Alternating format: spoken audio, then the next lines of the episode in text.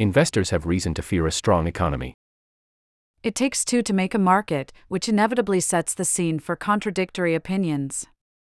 Yet rarely do the signals sent by different markets seem quite as much in conflict as they do today. Here is an incomplete list.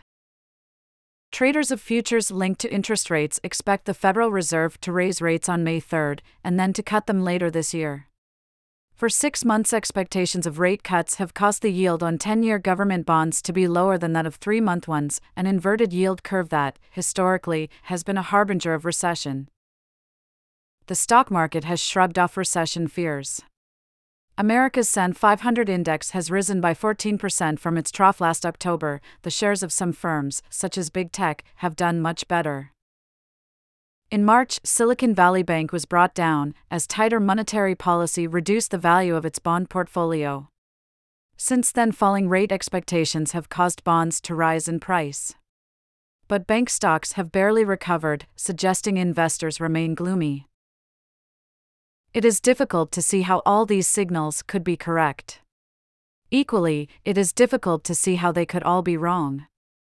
Normally, the riskiest moments in finance arrive not when different sets of investors hold wildly contradictory views, but when large numbers of them are thinking along similar lines.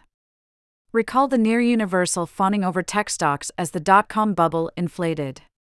Or the widespread delusion, in the run up to the global financial crisis of 2007 to 2009, that securitization had transformed risky mortgages into safe but high yielding bonds.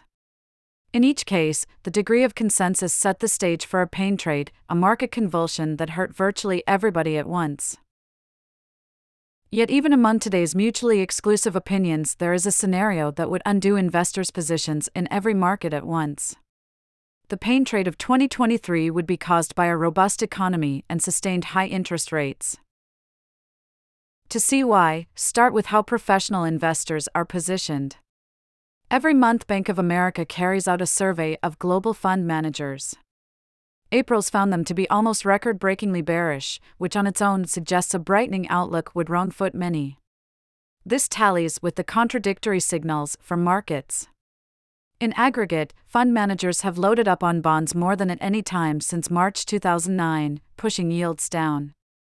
Nearly two thirds think the Fed will cut rates in the final quarter of this year or the first quarter of next year. They are shunning the stocks of financial firms more than at any time since the first COVID 19 lockdowns. Their top candidates for the most crowded trade are long big tech stocks and shortest banks. Every one of these positions would be harmed by a strengthening economy and sustained high interest rates. Rising long term yields would force bond prices down and wreck bets on the Fed cutting.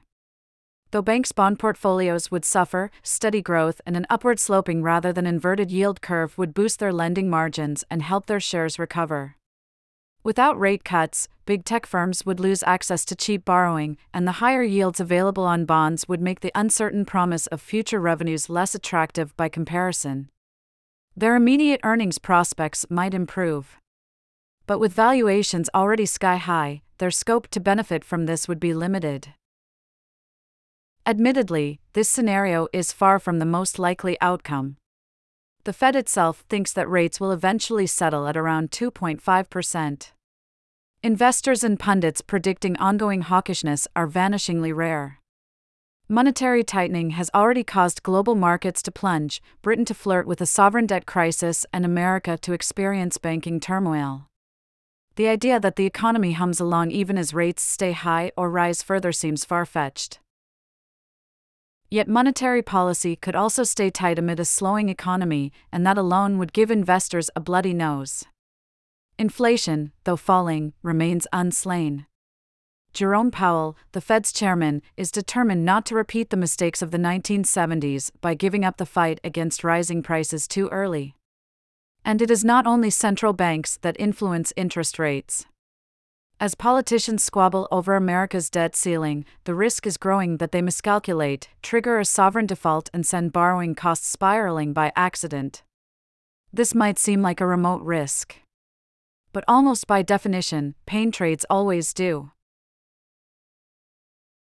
Read more from Buttonwood, our columnist on financial markets. Warren Buffett is shaking Japan's magic money tree, April 20th. What luxury stocks say about the new Cold War, April 13th. Stocks have shrugged off the banking turmoil. Haven't they?